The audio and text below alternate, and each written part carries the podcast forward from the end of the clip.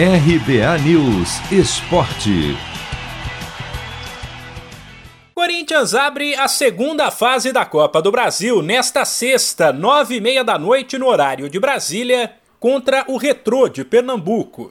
E o técnico Wagner Mancini pode ter um problema para armar a equipe. O lateral Fagner, substituído com dores no jogo de terça contra o Mirassol pelo Paulistão Sicredi, não treinou nesta quinta, véspera da partida, e virou dúvida. Caso ele não tenha condições de atuar, o zagueiro Bruno Mendes deve ser improvisado na função.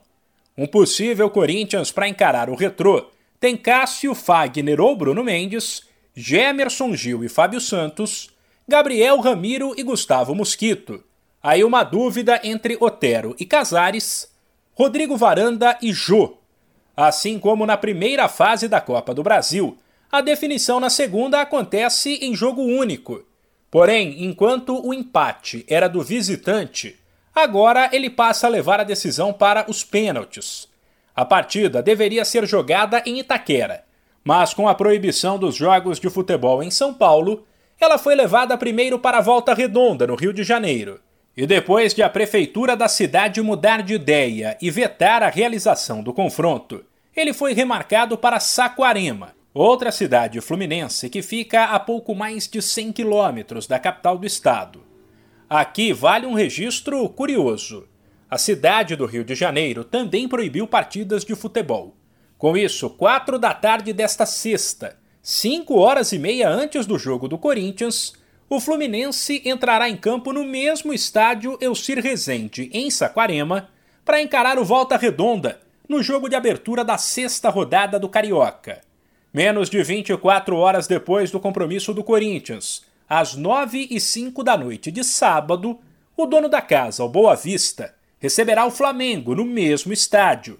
E no domingo, seis da noite, no mesmo local, tem Nova Iguaçu e Botafogo. Para fechar, uma última do Corinthians. A Justiça penhorou mais de dois milhões de reais da grana que o Timão deve receber nos próximos dias de patrocinadores e da C B F, por exemplo. Isso porque a Penapolense alega que tomou calote e não recebeu onze prestações de cento e cinquenta mil reais referentes à compra do meio-atacante Marlone pelo Corinthians.